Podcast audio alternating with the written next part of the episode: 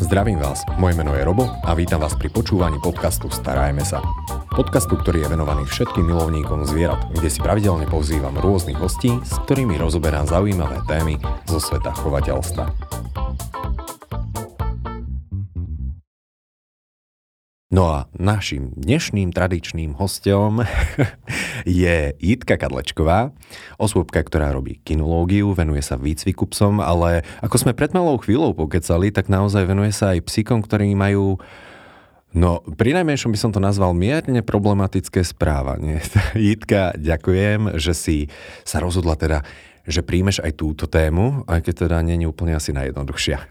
Ďakujem za pozvanie a ja sa to posnažím poslucháčom tak laicky trošku vysvetliť, aby to pochopili a aby to nebolo nič zložité pre nich. Štandardná otázka zo začiatku, že prečo práve téma, ale ja sa tak hneď zo začiatku spýtam, že je to téma, ktorú máme šancu stihnúť na 20 až 40 minút? Určite nie. Určite nie. No to je škoda. Nevadí, budeme mať ďalšie pokračovania, ale v každom prípade problematické nežiaduce správanie. Dá sa tu vlastne ako definovať, že čo môže byť, alebo ako, ako vyzerá už to problematické alebo nežiaduce správanie?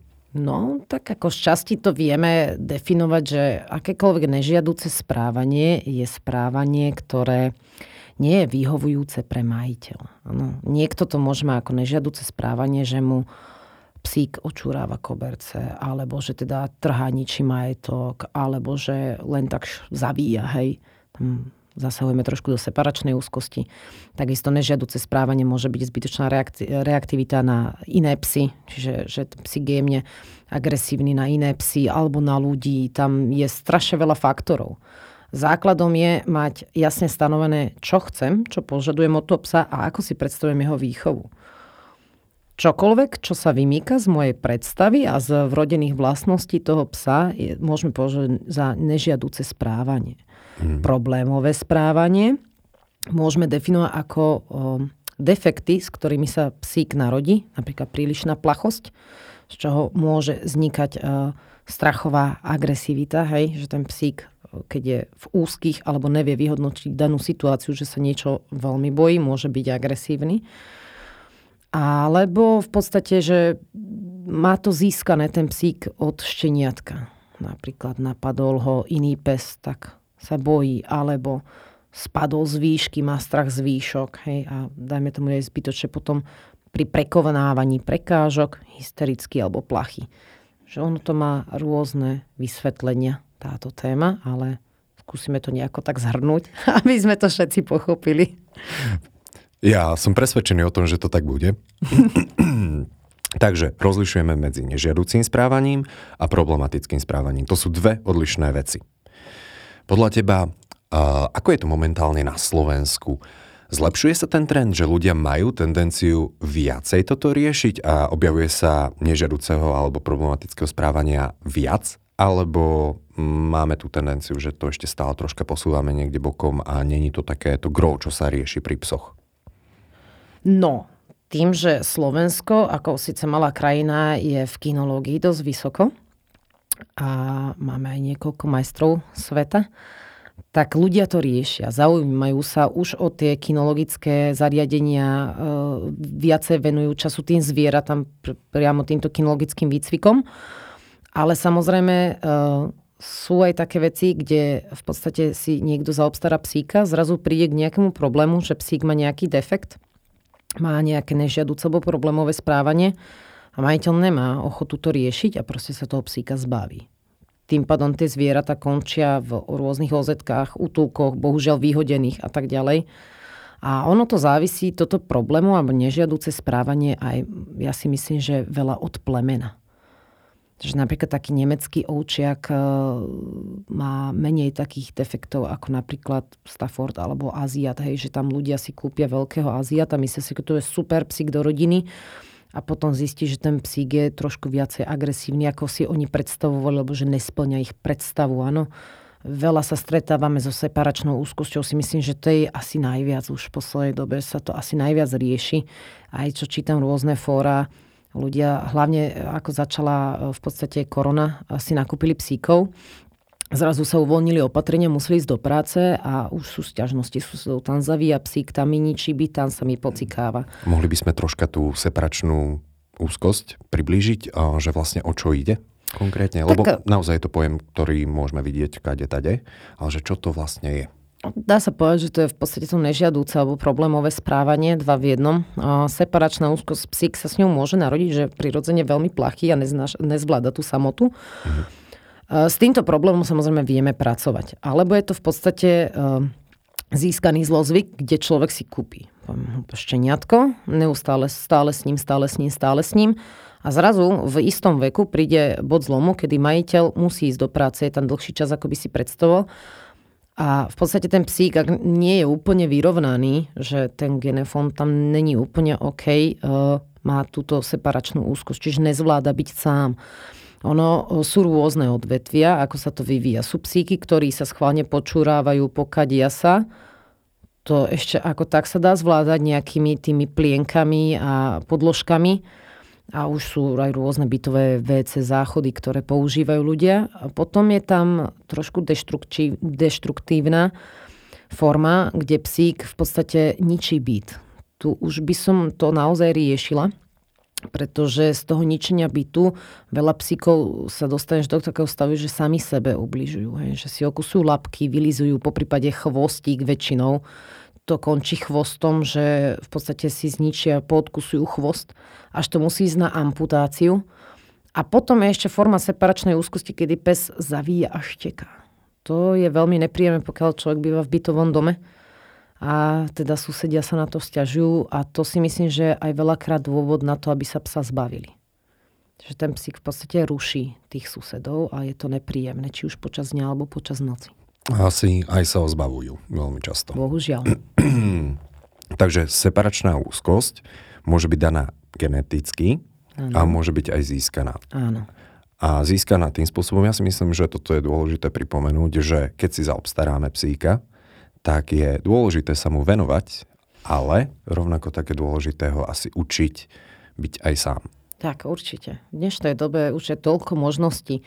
Môžete si zavolať trénera k vám domov, e, sú rôzne formy výcviku, či už e, idú ľudia po tej psychologickej linke, alebo fakt tej kinologickej linke, že si zavolajú proste človeka, ktorý sa zaoberá len tým výcvikom, kde v podstate využívame rôzne formy, nepopoš, e, lurding, shaping, hej, pozitívku No, nepo, ďalej. Nepopo, lurding. Je... Nepopo je v podstate negatív, pozitív, pozitív. Využíva sa najmä športovej kinológii, čo som teda postrehla. Shaping, to je v podstate, že psík sám spraví niečo dobré, ja ho za to odmením. Pozitívna motivácia psa cez krmivo, hej, že vlastne vykrmujem toho psíka za dané cviky. A hovorím, je toho strašne veľa. Potom sú rôzni psí psychológovia, ktorí v podstate vám pomôžu akoby prečítať v podstate psychické problémy toho psíka a rieši sa to takým iným trošku štýlom, čím ja osobne nemám skúsenosť, takže nechcem to tu moc to rozprávať. Ja osobne si učím každé jedno šteniatko napúbiť v klietke. Tak ako ja mám svoju izbu, kde chodím mm-hmm. spať a oddychovať, kde sa zavrem proste, keď či už mám depresiu alebo nejaké iné problémy, ma bolí zub, tak si tam lahnem, zavrem si dvere, idem spať. Takisto mám naučeného každého jedného psíka, ktorý má svoju klietku, kamu ja nevstupujem, je to jeho klietka, jeho obydlie. Má tam svoju deku, svoju hračku proste je to jeho útočisko. A si myslím, že každý jeden majiteľ by mal psíkovi vyčleniť svoj priestor, kde bude mať ten psík kľud. A tieto klietky už sme rozoberali v jednom podcaste. A ja som medzi tým zistil, že je to veľmi populárny spôsob najmä v Škandinávii, že jednoducho toto je jeho priestor, nerušíme ho tam, nemáme mu tam zasahovať, že jednoducho je vo svojej trucovni, je úplne jedno, ako mu to nazveme. Tak. Takže klietka, jeho priestor je z toho psychologického hľadiska pre psa asi dosť dôležité, aby ju mal. Ja z môjho pohľadu si myslím, že áno, určite mm-hmm. áno. Dobre, a čo sa týka problematického správania, a kedy ja ako laický psíčkar, ako človek, ktorý má psa, viem odhadnúť, že toto už je taký problém, ktorý nedokážem poriešiť iba ja. Čo sú také tie najčastejšie veci, že kvôli čomu by sa ľudia mali alebo sa obracajú na profesionálne poradenstvo podľa teba?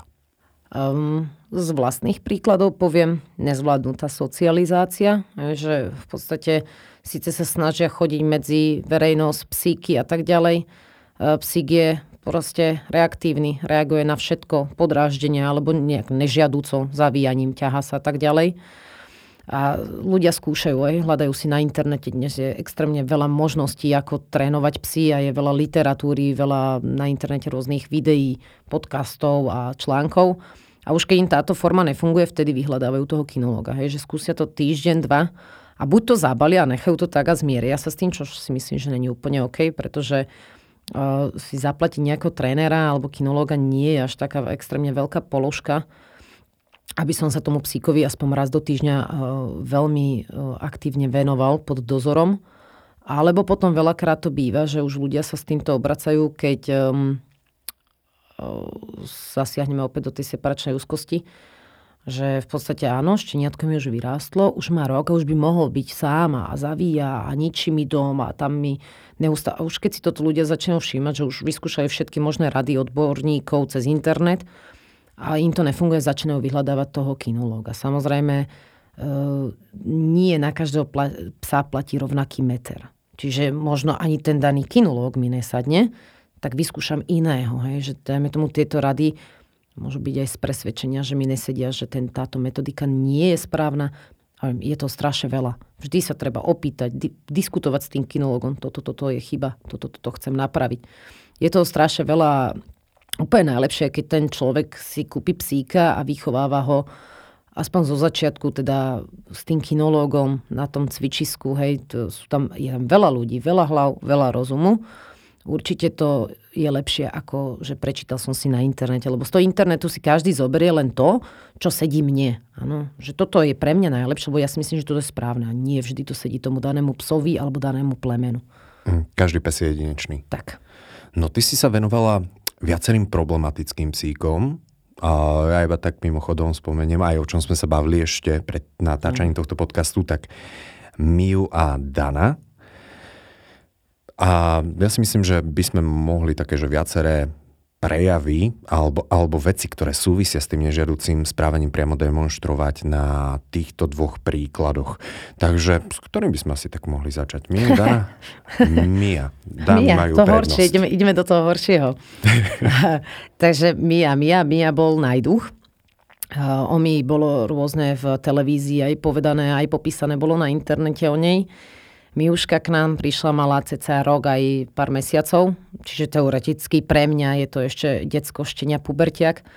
Mia došla so silnou separačnou úzkosťou, ale že naozaj veľmi silnou. Ja som sa s tým stretla až s takýmto niečím, hádam prvýkrát v živote, čiže pre mňa to bola tiež veľká výzva, pretože Mia, ona bola tak frustrovaná z tej samoty a ona až napadala ľudí, ona ničila veci, nábytok, za 6 hodín sa jej podarilo zlikvidovať dve klietky, vytrhať parkety, lišty, zničiť nábytok, roztrhať všetko, čo bolo v jej dosahu. Len preto, že ona nechcela byť sama. Takže ona dokázala zavíjať tak, že to som nepočula ešte, tak sa zavíjať, to bolo naozaj úžasné. To sme si asi viacerí tam lámali nad ňou hlavy.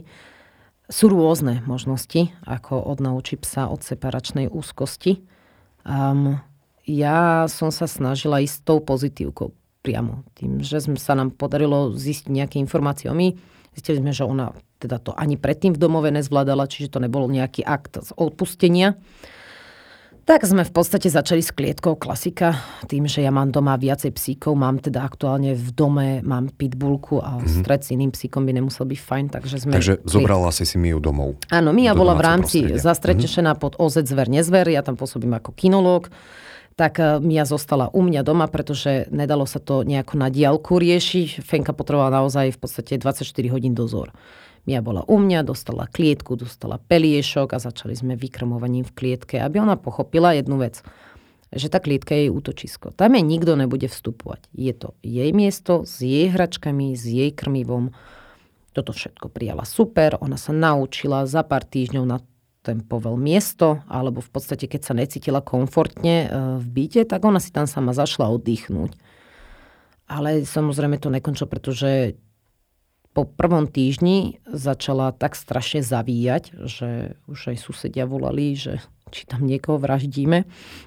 Takže sme ju zase museli učiť, že odchádzam, vrátim sa a všetko cez pozitív, cez vykrmovanie a tak ďalej. Bol to beh na dlhú trať. Lebo hovorím, Mia extrémne plakala. To som, naozaj som to ešte nepočula, len tak plakať psíka. Ale teda už časom, samozrejme, keď sa to trénovalo každý deň, niekoľkokrát za deň, niekoľkokrát aj v noci, pretože ona napríklad rozlišovala, keď sa zatvorili dvere a nebola som doma, a rozlišovala, že napríklad ona mala klietku dole v obývačke. Odišla som hore do spálne, bolo ticho. Ona nemala vtedy potrebu plakať, lebo vedela, že som v dome. Čiže toto, keď sme ju naučili, tento prvý akt, že v klietke je ticho, za to dostaneš odmenu, čas sme predlžovali z hodiny na 2, 3, 4, 5, až sme sa dostali na 12 hodín spánku, tichého spánku, kedy Mia nemala tendenciu otvárať klietku, zavíjať ani nič sme to presúvali, že odišla som z domu, samozrejme sme mali kamery, vysielačky, aby sme ju mohli vidieť. Prvých 15 minút bolo ticho a potom to začalo. Takže zase sme počkali, kým sa tá Mia ukludnila, že prestala zavíjať a vtedy sme sa za ňou vracali. A môžem sa spýtať, toto troška súvisí, že keby ste prišli vtedy, keď zavíja, tak by to mohla si zobrať tak, že ako náhle bude zavíjať, tak prídu? Tak áno. Ona by si to v podstate sa naučil, že čím viac robila krik a bordel, o to skôr sa ten majiteľ vrátil. Hmm. Alebo teda takýmto štýlom aj za cenu negatívu si vyžiadala ľudskú pozornosť. Dajme tomu, poviem to laicky, že psík, ja neviem, zavíja, ja tam prídem, čo robíš, nakričím na ňo, ten psík si spojí nie to, že ja som mu vynadala. On si spojí to, že ja som zavíjal a ten majiteľ prišiel. Presne naopak. Počkám, kým pes je v kľude.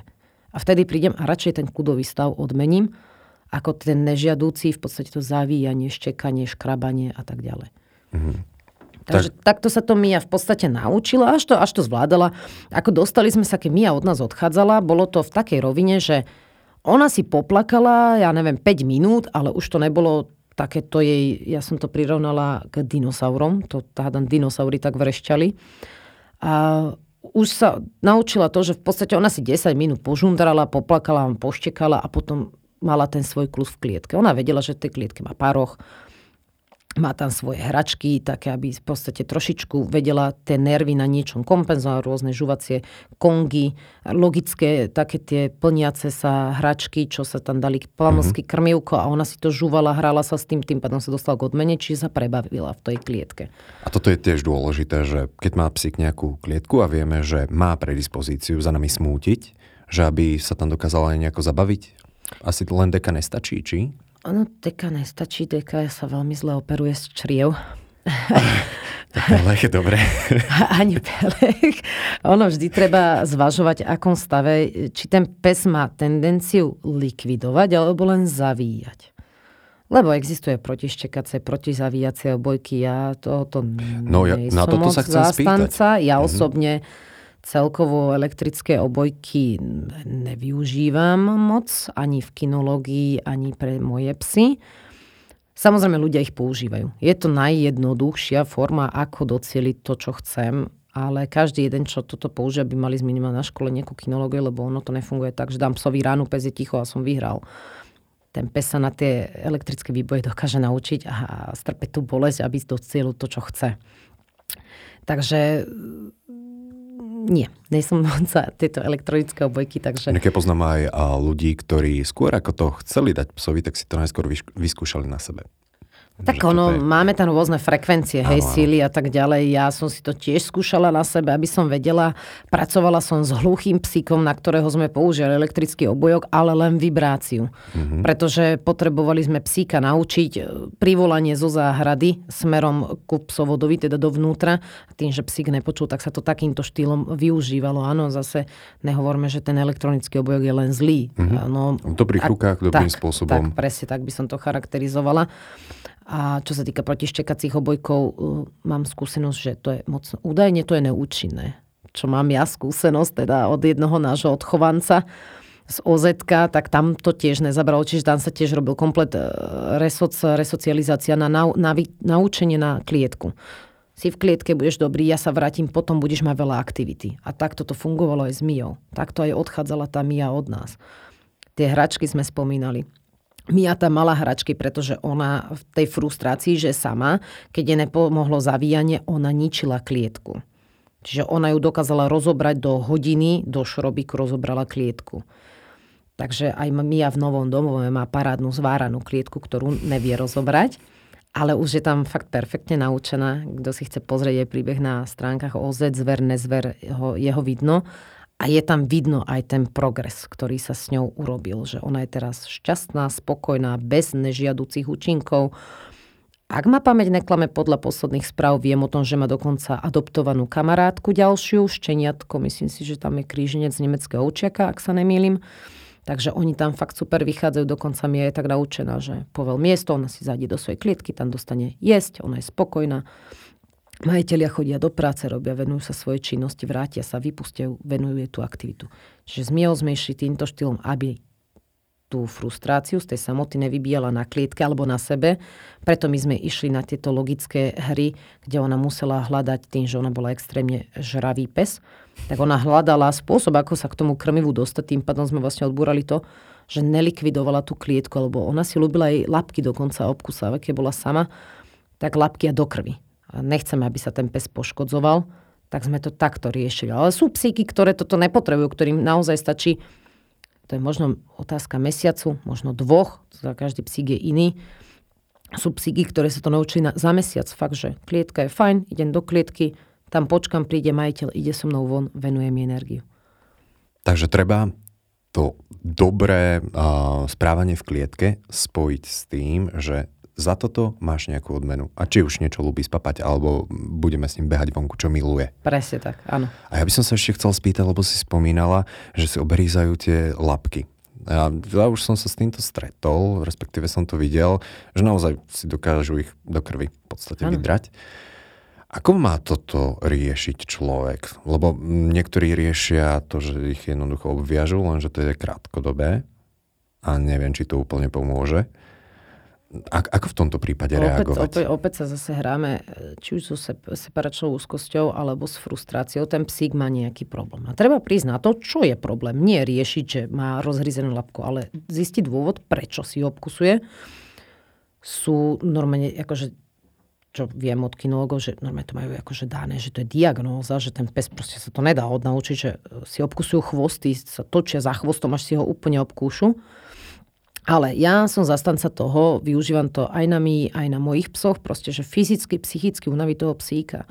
Dá mu dostatočnú fyzickú aktivitu, ale aj psychickú. Psychická aktivita pre psa, učenie nových trikov, poslušnosť, hersen work, nose work, rôzne aktivity, čím zabavím hlavu toho psa, pretože pes sa z fyzickej aktivity vyspí za 15 minút. Ale z tej psychickej trošku dlhšie. On keď musí zvažovať, čo áno a čo nie, tak je to pre neho únavnejšie ako to, že proste idem si zabehať 10 km a potom spím 15 minút a poď, poď, idem ešte. Hej? Majiteľ ešte potrebuje 8 hodín. Tak, tak, presne tak. Takže si myslím, že každý človek by mal začať s tým, že donesiem si ešte šteniatko domov, má svoj pelíšok, svoje miesto, klietku, kdokoľvek, čo chce, izbu, pol domu, to je jedno. Proste má svoje miesto, kde ten pes odpočíva. Ja si zoberiem šteniatko, idem, dám si nejaký tréning poslušnosti, prejdem sa s ním, dám si prechádzku, nejako unavím to malé šteniatko, dám ho na to miesto odpočívať, neviem, na hodinku, na dve, na tri. A za dve hodinky to znovu zopakujem. Pretože ten unavený psík, alebo to malé šteniatko, to 12 týždňov alebo 13, dám na ten peliešok, je unavený, on tam spí. A následne si to odčasujem cca 2-3 hodinky a znovu to zopakujem, ten rituál. Ten pes bude šťastne chodiť na to miesto, klietku, izbu, čokoľvek, čo mu vyhradím. A toto sa dá robiť aj so staršími psami. Že vybijem toho psa a dám ho do klietky alebo na to miesto odpočívať. A on si to spojí, tú klietku, svoj priestor s tým odpočinkom, že tuto odpočívam. A zase, to je len, len do kolečka, stále to isté. Takže tí psi sa rýchlo učia, len musím byť šikovnejší ako ten pes. Musím viacej rozmýšľať ako on, ako ho v podstate oklamať. Že psi sú logické stvorenia, iba využívajú jednoduchšiu logiku ako my, obyčajne. Tak pes je v prvom rade výsostný egoista. Všetko len on, on, on. Nič viac, len on. A vychádzajúc z tejto premisy, sa ideme pozrieť, takže Mia, šťastná, zdravá, Spokojná. Funguje, už má teda aj kamošku. Áno. Dano, podľa tvojho rozprávania to bol podľa mňa väčší oriešok Je. ako samotná Mia. Tak Dano v prvom rade nemal separačnú úzkosť, Aj keď teda ľúbil si poštikať, to je jedna vec. Ale Dano, on psychika, tam, tam u Dana bola jednoznačne trošku poškodená psychika tým, že ako vieme, menil majiteľov a tak ďalej, nemal takéto stály domov. Navyše je to teriér, takže nemal toho svojho milovaného pána, s ktorým by si sadol a tam bol aj problém, že Dano v podstate útočil alebo napadal mužov. Tam on vyslovene mužov, chlapov moc nemusel. Takže sme to riešili takým štýlom, že ďakujem môjmu manželovi, tým ho pozdravujem, Vladko Dík, uh, sa zapojil so mnou, pretože ja som není muž, tak som to nevedela navodiť takú realistickú situáciu, čiže Vladko mi veľmi pomohol mu manžel a v podstate uh, on s ním veľa trénoval, tento Dano. Čiže sme tam odbili to, že vlastne takú tú netýkavosť, tú, to, že sa nechcel kamarátiť s mužmi. Veľa sme ho vodili za našimi známymi kamarátmi, ktorí majú psov E, ponúkali mu pamosky, snažili sa s ním byť kamaráti, podvolili sa mu, čupli, sa, čupli si pred ním pri strete s ním, hej, a on v podstate takto zistil, že ten muž nie je hrozba, ale je kamarát. Mm-hmm. Ako dlho to trvalo? Lebo ty poviem, že toto sa nedá spraviť zo dňa na deň nárazovo, že... No, Danko k nám prišiel október, november, koniec októbra, začiatkom novembra, tak nejako asi 5 mesiacov, 3 mesiace to bolo intenzívne, kým sme v podstate zistili, že Dano už je s tými mužmi v pohode, že nemá tendenciu ich napádať, že skôr už príde tak, že ovonia si, alebo keď mu niekto nebol sympatický, tak ho ignoroval. Takže to bola veľmi dobrá správa cesta pre nás, len tam samozrejme sme zistili, že Dano je mm, dosť dominantný psík. A čo sa týkalo psov, si naozaj veľmi výsostne vyberal v podstate kamarátov Skôr to boli fenky, s fenami bol úplne v pohode, ale samce ako takému vadili.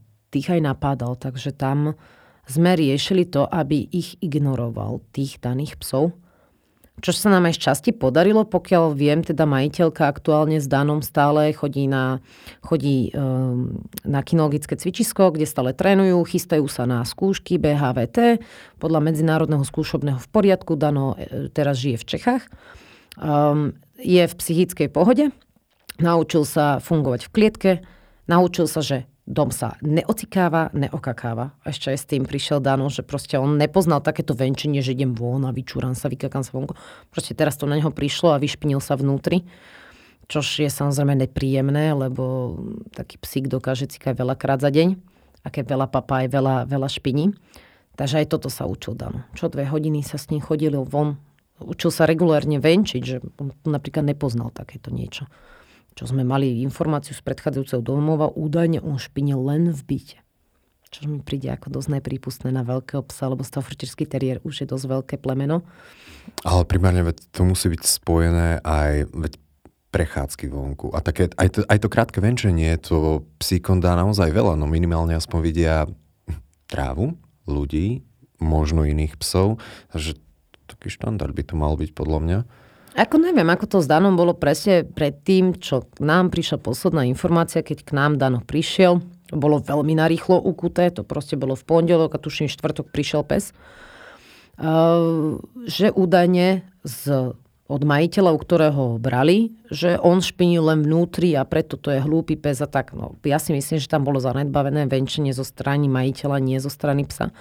A pre toho psa, ako sme si mm. egoista je jednoduchšie urobiť potrebu, to, čo, čo by som kamkoľvek chodil, keď sa to dá aj tu. A Dana si si takisto zobrala domov? Áno, aj Dano bol u mňa doma. Najprv bol Dano, ja prišla až potom, keď Dano už doma nebol. Uh, ak sa bavíme o resocializácii, ja sa tomu psovi rada venuje, rada ho mám pod kontrolou doma. Uh-huh. A keď tam sú nejaké takéto väčšie problémy, je hlúposť sa tým psom dochádzať niekam, keď ho môže mať doma pod kontrolou a sledovať naozaj všetko o tom psovi, lebo my vo Zetku chceme dávať naozaj pravdivé a všetky informácie o tom danom zvierati, ktoré ide do nového domova. Žiadne také, že polovičné. Mohla som o Danovi povedať, že Dano je super, perfektný a nič mu není. Ne, ja som novým majiteľom presne povedala, Dano je e, agresívny na psi, samce, hlavne rovnako veľké alebo väčšie Fenky si vyberá, treba ho mať neustále pod dohľadom. Dano má taký zlozvyk, že proste keď je dlho v klietke, tak si tam cvrkne alebo pustí bobek. Proste Dano má chyby, není dokonalý. Treba takto a takto s tým psom ďalej pracovať. Uh, nefunguje to tak, že pes sa prevychová, že to reštartujeme k počítač a zase klape. Ten psík uh, znovu môže sa stať, keď sa upustí od toho tréningu, že padne do tých nežiaducích návykových stereotypov. Čiže znova tam môže prísť nejaká agresivita na, na mužov. Môže sa zase vrátiť k tomu, že bude rozoberať byt, alebo ničiť byt, alebo cvrkať si tam, hej. Ono, vždy s tým psíkom treba pracovať. Vždy. Mm-hmm. No, keď si spomínala, že bol u teba doma, tak aj ten samotný psík, ty máš už psov Áno. doma. Tak typujem, že neboli úplne kamaráti hneď Vôbec. začiatky? Vôbec. Vôbec nie. Ako, ako sa dá, alebo ako si to riešil, ako sa ich dá skamarátiť?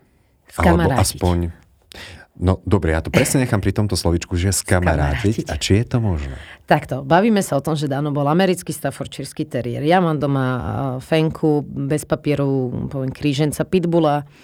A aby som sa vyjadrila správne, mám doma papierového Stafforda, amerického dvoch. Uh, mám tam bezpapierového Staffbula. Uh, čiže tri samce, jedna súka. To veselá parta. Ja chovám si po väčšinu vonku v kotercoch, čiže v byte mám iba uh, tú kríženku Pitbulla. Dano bol so sukami kamarát. Moja kríženka Pitbulla je naučená ignorovať uh, psíky ostatné. Uh, samozrejme nesmú ju otravovať. Ja som toto akceptovala, vedela som, aká ona je, čiže som vedela, že s Danom proste, Dano bol na fenky otravný, však je to samička, áno, on bol samček tak sa chcel s ňou kamaráti, ona sa nechcela. Takže sme to rešpektovali. Dano mal svoje miesto, mal svoju klietku, mal svoj vyhradený čas na venčenie um, a moje psy sú naučené ostatné psy ignorovať. Samce. Pretože by tam mohlo prísť ku konfliktu, ja si na to dávam pozor. Čiže aj Jim, ten americký Stafford, bol naučený ho ignorovať um, tým, že Dano bol Houdini, a to hovorím fakt vážne, on bol Houdini. On sa dostal od hocikiaľ cez zamknuté dvere, cez dve klietky, cez dva bezpečnostné zámky, proste to bol Dano, bol exo, takže prišlo aj ku konfliktu medzi mojimi psami, medzi Danom a teda tým Jim Beamom, kedy áno, boli zranení. A vtedy si myslím, že to bola asi taká vyššia moc, pretože tam ako keby ten Jimo zresetoval hlavu Danovi a ten Dano zrazu bol úplne iný pes. On bol taký pokorný, skromný, dobrý. On ako keby to potreboval vysvetliť tú Danovú dominanciu od iného psa. Takže tam si dovolím povedať, že pri Danovi mi veľa Jimo pomohol, že v podstate ho trošku mu ukázal, že není on majster sveta, pretože Dano mňa asi tak pár týždňov predtým ma napadol, takže tam sme riešili, že teda čo sa tam stalo, prečo sa to stalo. Ale po tomto ataku o, všetko bolo super. Uh-huh. Dokonca sme dokázali sa spolu venčiť. Museli ma psi, samozrejme mali náhubky, boli na vodítkach, nesmeli byť na voľno, ale už sa nenapádali, už to bolo lepšie, že dokázali spolu von na prechádzku a tak ďalej. Uh-huh. A mňa by iba zaujímalo, ako má človek reagovať, keď ho napadne nejaký psík.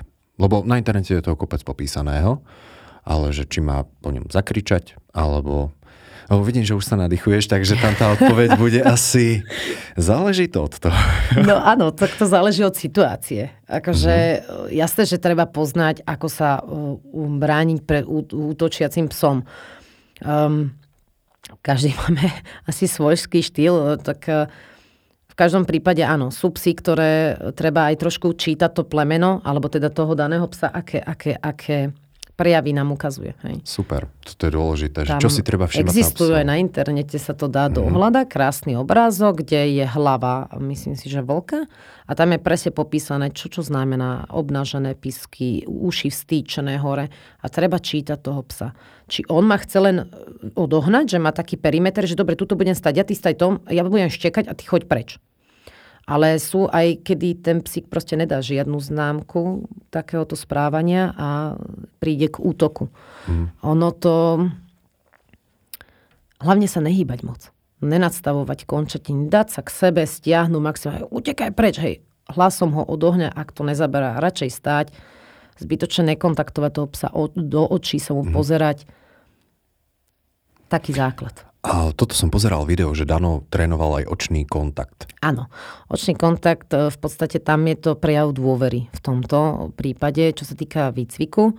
Tak Dánka sme učili, pozri sa mi do očí, ja ťa za to odmením. Čiže on si tak aj pýtal um, pozornosť psovoda alebo majiteľa. že vlastne sa pozrel na nás, tým pádom sme napríklad odnegovali to štekanie, že on si pýtal pozornosť štekaním, bau, bau, bau. Takže on vlastne, keď niečo chcel, napríklad aj koľkokrát hrať, tak došiel, pozeral na nás, zavrtel chvostíkom a už je napsal, či to využije tú príležitosť, alebo to pretaví na to, že nie, pozornosť je v čase, keď ti ju ponúkam ja, nie keď si ty prídeš vypýtať. To už zase má také širšie, hej, um, trošku akože tam by sme sa veľa zamotali. Lebo napríklad pri tomto pohľade do očí, tak štandardné ľudia hovoria, že je to výzva pre psy.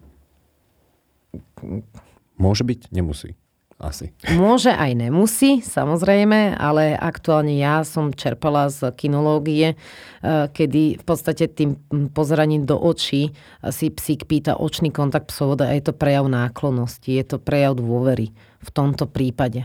Uh-huh. Takže tam to Dano nebral ako výzvu, ale my sme ho učili to, že však je to fajn, je to v pohode, nemusíš uhýbať pohľadom, Učili sme tam aj trošku sebavedomie, sme mu trošku popravili, aby vedel on vyhodnocovať tú situáciu, aby keď náhodou stretne Dano nejakého muža ten sa pozrie na ňo a samozrejme každý pozrie, je, aký pekný Stafford, pozrie mu do očí, no tak keby ho tak napadol, to by nebolo boh vie čo.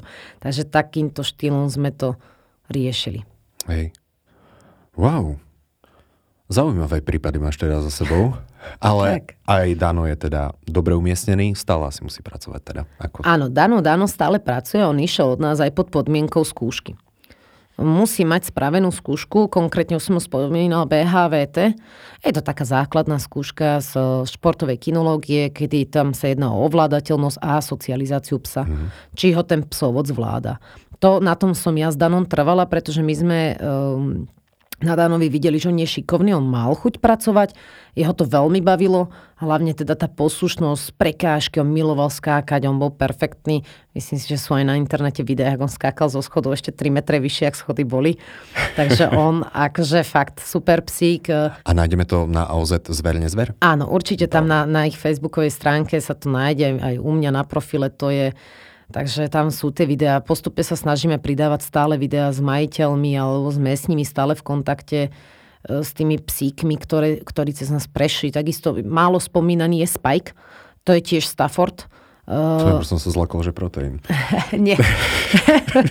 Spike alebo šmolku mu hovoríme, ten je dokonca túto kúsok vo veľkých úlanoch pri nás. Takže, ale ten len prešiel cez nás, sme mhm. boli požiadaní, že tam nebola zvládnutá výchova, tam konkrétne sa jednou údajne mal uh, napadnúť dieťa, malé bábetko. Tak uh, tam sme išli pre neho s takou malou dušičkou, mám dve malé deti. Ja som rozmýšľala, že či áno, nie, áno, nie. Um, ale tam si myslím, že skôr išlo úplne o niečo iné, ako že by ten pes chcel zautočiť na to dieťa. Skôr si myslím, že to dieťa prekročilo hranicu trpezlivosti toho psíka. Psík sa len bránil. Že tomu dieťaťu len ho upozornil, že toto už mi je nepríjemné a majiteľ to zle vyhodnotil. Ale Spike je teraz o, u kamarátky, tá ho má doma, v podstate chodia tam aj deti, úplne normálny, super pes. A tam teda tiež susedia ho milujú, pretože si ľúbi teda pospievať, keď je doma sám a tiež s tým pracujú. Dokonca majiteľka musela niekoľkokrát zmeniť prácu kvôli psovi a teda sa ho vzdať už nechcela, nakoľko bol tiež jeden zo zachránencov. Ale už je to na dobrej ceste. Už mm. našli sme cestu bullšportov, kedy psík vypnutý z energie, spokojný ide spinkať do klietky. A dokonca má dve čivavy kamarátov, čo s ním bývajú. Stafford. Takže s čivavou. Podľa mňa to štekajú oni. Určite. Dobre, takže možno taká výzva aj pre susedov. Ten psík, pracuje sa na ňom, keď šteká. Určite áno. Dobre. A Jitka, ďakujem. Ja pevne verím, že sa ešte uvidíme niekedy v podcaste, lebo problematické nežiaduce správanie, ako si povedala, tak to je tam na veľmi, veľmi dlho. Určite. Takže ja pevne verím, že niekedy prinesieme také tie bežné témy, s čím sa stretávate, ocikané koberce, ako tomu zabrániť a podobne. Ono, stále sa bavíme o tom, ako aj s klietkou. Tam platí úplne to isté. Presne ako aj s tou klietkou. Dvo, dve hodiny zo začiatku aj so šteniatkom. Čo dve hodiny? Ostriehnuto. A to, a to platí aj na ocikané koberce, aj, aj na ničenie bytu. Všetko to je jeden súvis. Rituál. Tak. By to mal byť. Áno. Dobre. Jitka, čo by si na záver chcela odkázať našim poslucháčom, ktorí riešia nejakého psíka, ktorý možno nepatrí medzi tých najposlušnejších? Trpezlivosť pevné nervy aby dobrým, dobrým klamárom. Mňa jeden veľmi múdry človek naučil, že kinológia je o klamaní. Kto z nás dvoch je lepší klamár? A je to pravda? Či ja, alebo ten psík? A v každom prípade sa nevzdávať. Aj ten najproblémovejší pes môže byť úplne najlepší kamarát.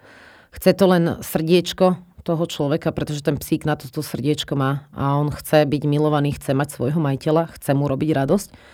A určite, či už vyhľadať odbornú pomoc, nevzdávať to s tými psami, lebo je najjednoduchšie si zaobstarať psíka a potom ho niekde nechať. E, nebať sa hlavne, e, brať si psi, či už z útulku alebo z ozetiek. Aj v tých útulkoch sa nájdú či papierové zvieratá, bezpapierové zvieratá. Nie je to žiadny problém si adoptovať e, aj nevychovaného psíka. Všetko sa dá. Keď psovod alebo majiteľ psa chce, všetko sa dá. Tak ako môže byť problémový psík z útulku môže byť problémový psík aj od chovateľa pri zanedbanej výchove. Určite každému odporúčam, kto má chuť pracovať so psíkmi, vrelo do toho. Ďakujem. Našim dnešným hostom bola Jitka Kadlečková.